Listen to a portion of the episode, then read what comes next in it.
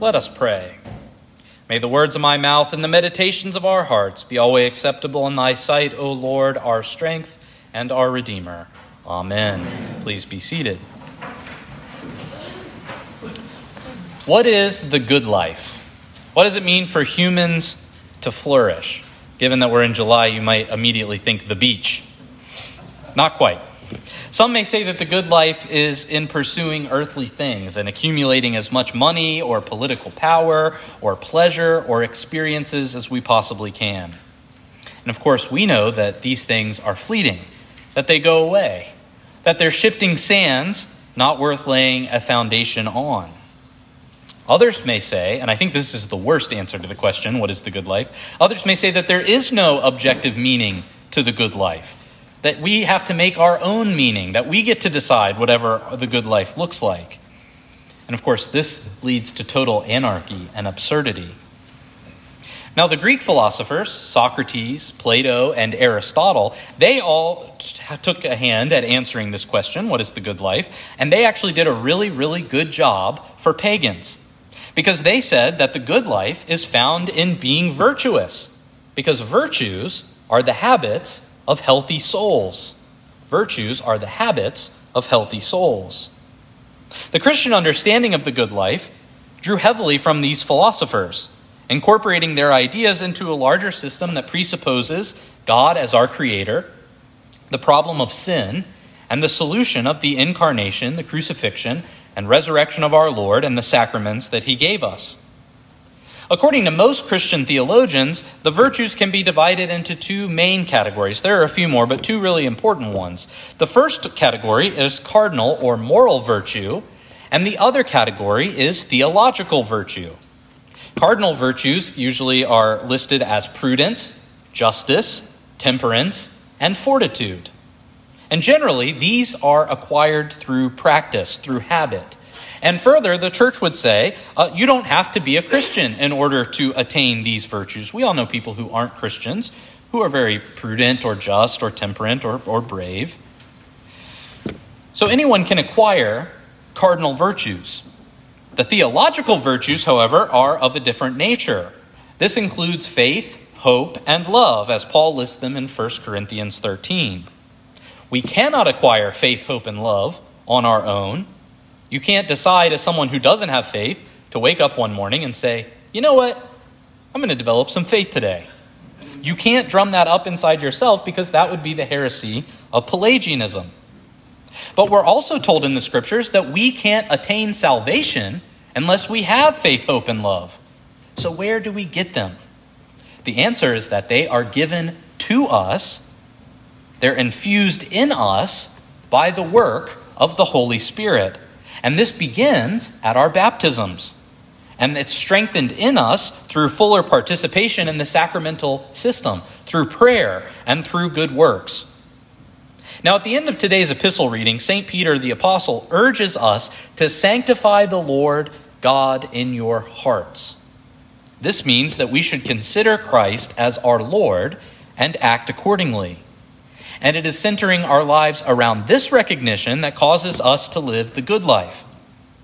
For St. Peter, if we truly recognize that Christ is Lord, then that means the virtue of love is our ultimate pursuit, which is realized through the attainment of other virtues. What is love? The song asks.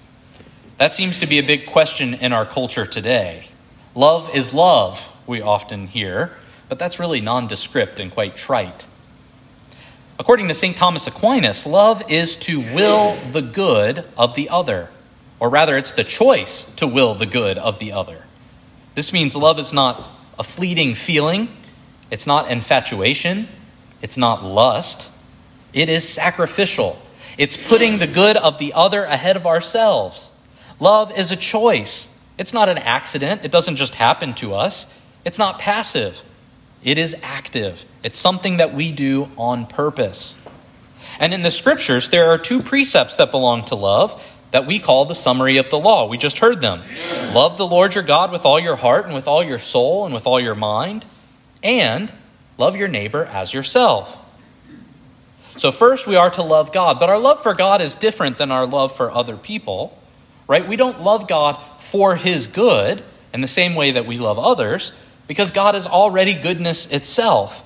And he doesn't really need our love, strictly speaking, because he's fully, uh, he's fully satisfied in himself. So we love God not because of what he does or anything like that. We love him because of who he is. We love God because he is sweetness, he is goodness, he is truth. But then we're given the second precept that we should love our neighbor as ourselves. Who is our neighbor? The Pharisees asked our Lord, which is what causes him to tell the parable of the Good Samaritan. And the answer to that question from the story of the Good Samaritan is that whoever we come in contact with is our neighbor.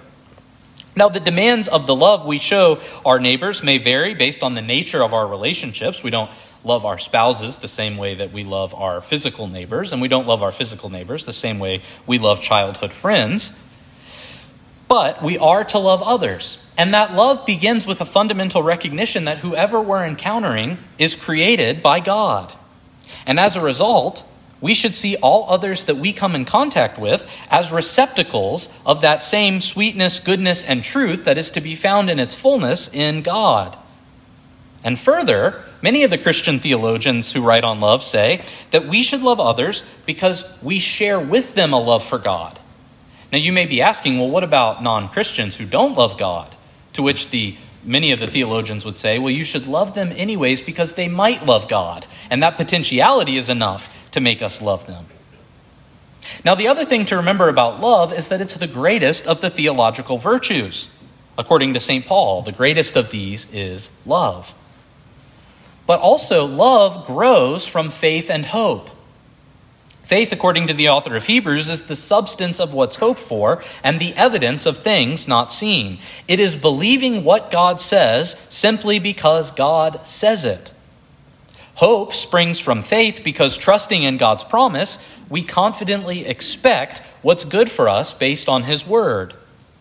Hope then produces love in us because if we know what God's doing and we know that He'll complete the good work He began in us, well, then we should love Him and adore him. Love, then, is the chief end for which we were made. And this is why I think St. Peter begins today's reading with that exhortation love as brethren.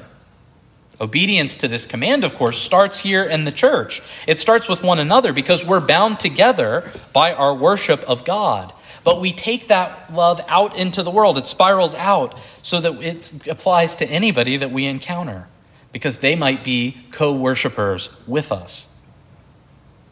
Now, if the theological virtues are given to us by God and the cardinal virtues are acquired through habit and work, the question is are they related? What do justice, temperance, fortitude, etc., have to do with faith, hope, and love? After all, they have different ends, don't they? Faith, hope, and love are aimed at our heavenly goods, namely our beatification. But the cardinal virtues are aimed at the good of earthly life. Like I said, anybody can be, have those virtues. A pagan may not have faith, hope, or love, but at least they have at least they have prudence, justice, and fortitude. Still, the virtues do not exist unconnected from one another. Moral virtues do not guarantee theological virtues. Just because someone's nice, just because they act ethically, doesn't mean they have faith or hope or love. But if somebody does have the theological virtues, then they must have the cardinal virtues because love works itself out through actions and actions must be determined by these cardinal virtues. So, for example, we cannot love someone without knowing the appropriate end and the means to that end in the relationship that we have with them. That would be the virtue of prudence. We cannot love unless we're willing to endure hard times with the other person. Think about the prayer book marriage rite for richer, for poorer, in sickness and in health. Well, that's fortitude. We cannot love if we're not willing to render the other person what's due them, the kind of honor and respect that they deserve. That's justice. In fact, the 1662 prayer book in the marriage rite says the husband actually pledges to worship his wife with his body, which means rendering her her worth, not necessarily treating her like a deity, but rendering her worth. That's, that's justice. And finally, we cannot love without self restraint, right? Every relationship comes with a certain set of boundaries that makes that relationship what it is. And so you don't treat your friends the same way you would treat your spouse, and vice versa, right? Um, and that's temperance. So love then must express itself through these cardinal virtues. These are the means whereby we love God. And what this means is that the church really is sort of a laboratory of virtue. It's a place where we acquire virtue. It's a training ground for virtue because it's the divinely appointed means whereby those theological virtues are infused in us.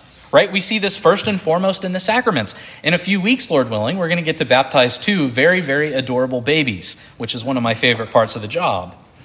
And we know that when the water is poured over them and those words are spoken by the priest, I baptize thee in the name of the Father and of the Son and of the Holy Ghost, those babies are Christians.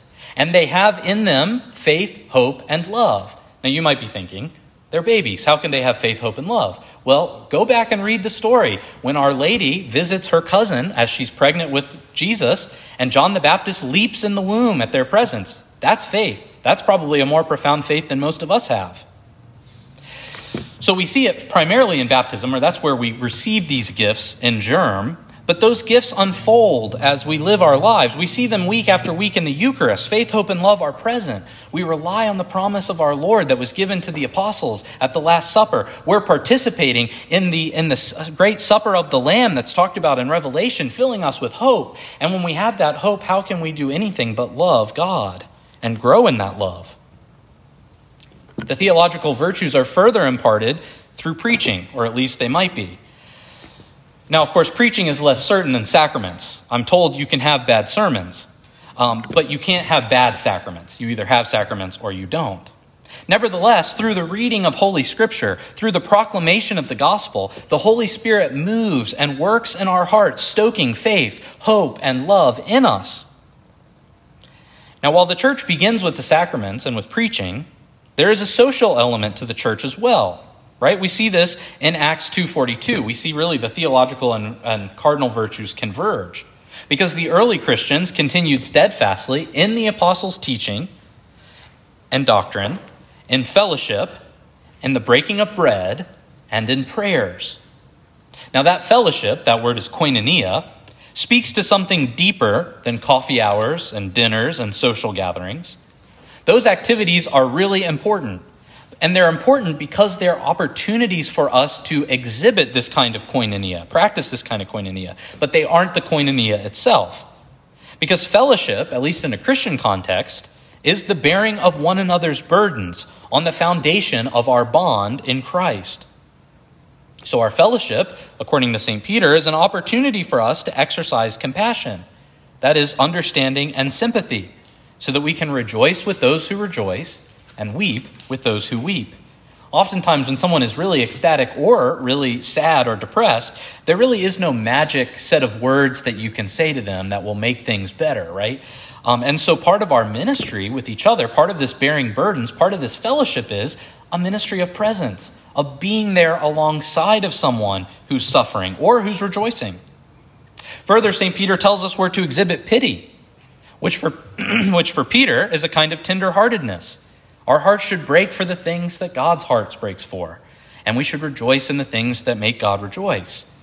And this is the basis on which we're kind to one another, our tenderheartedness, as St. Paul tells us in Ephesians 4:32. Further, Peter tells us we are to be courteous. And being courteous isn't just being nice. We should be nice. We should be nice to everyone. But that's not quite what, what Peter has in view here. Real courteousness stems from humility, it's the putting of the other first. It's manifest in Jesus' commandment, which St. Peter rearticulates here, that we render not evil for evil. And so, as the church, we're faced with two paths there's the way of wisdom, and there's the way of folly. There's the way of blessings and curses. To detail this, St. Peter quotes Psalm 34 He that will love life and see good days well, what is that but living the good life? And in order to live flourishing lives of faithfulness, Peter, informed by the psalmist, offers us three habits to develop. Number one, refraining from speaking evil. Number two, putting away evil and doing good. And number three, seeking peace. In light of this, St. Peter reminds us that there are two paths or destinations in relation to our ultimate good, which is God. He says, The eyes of the Lord are over the righteous, and his ears are open to their prayer. Well, that's where we want to be. But the alternative is the face of the, of the Lord is against those who do evil. And then he asks an interesting question Who can harm you if you do good? Who can harm you if you do good? It reminds me of Jesus' words in Matthew chapter 10 Fear not them which kill the body and not the soul, but rather fear him who is able to destroy both soul and body in hell. The church then matters. The church matters not because it's a place that keeps us entertained through content creation and fatty contemporary music, nor is it some political vehicle by which we acquire more and more power, nor is it a community club style organization. Those other organizations exist, and we can go find them. But the church matters not because it's like those organizations, but because it's the place where the virtues are infused and stoked in us and acquired by us. Now, at the end of morning and evening prayer each day, there's this really beautiful prayer of thanksgiving that has this great line in it where we ask that we, that we may show forth thy praise, not only with our lips, but in our lives. This is exactly what St. Peter wants us to do. Because the very opening exhortation in this morning's reading is to be of one mind. And the Greek word for that is the word that means harmonious. That's significant. It means that in our lives, we play our part in this great symphony that is the church by acting with those virtues that have been given to us by God. Now, members of, of churches are not united because we agree on every single little issue. You don't have to spend too much time in any church to realize we're, we do not agree on every single issue. And that's okay. We're not united because of that. We're not united because we look alike. We're not united because we talk alike or whatever other sort of accidental quality we might have in common. Rather, we're united by our recognition and submission to our Lord and Savior Jesus Christ as our ruler. And on that foundation, we as the church, corporately and individually, are those who seek virtue. In the name of the Father, and of the Son, and of the Holy Ghost. Amen.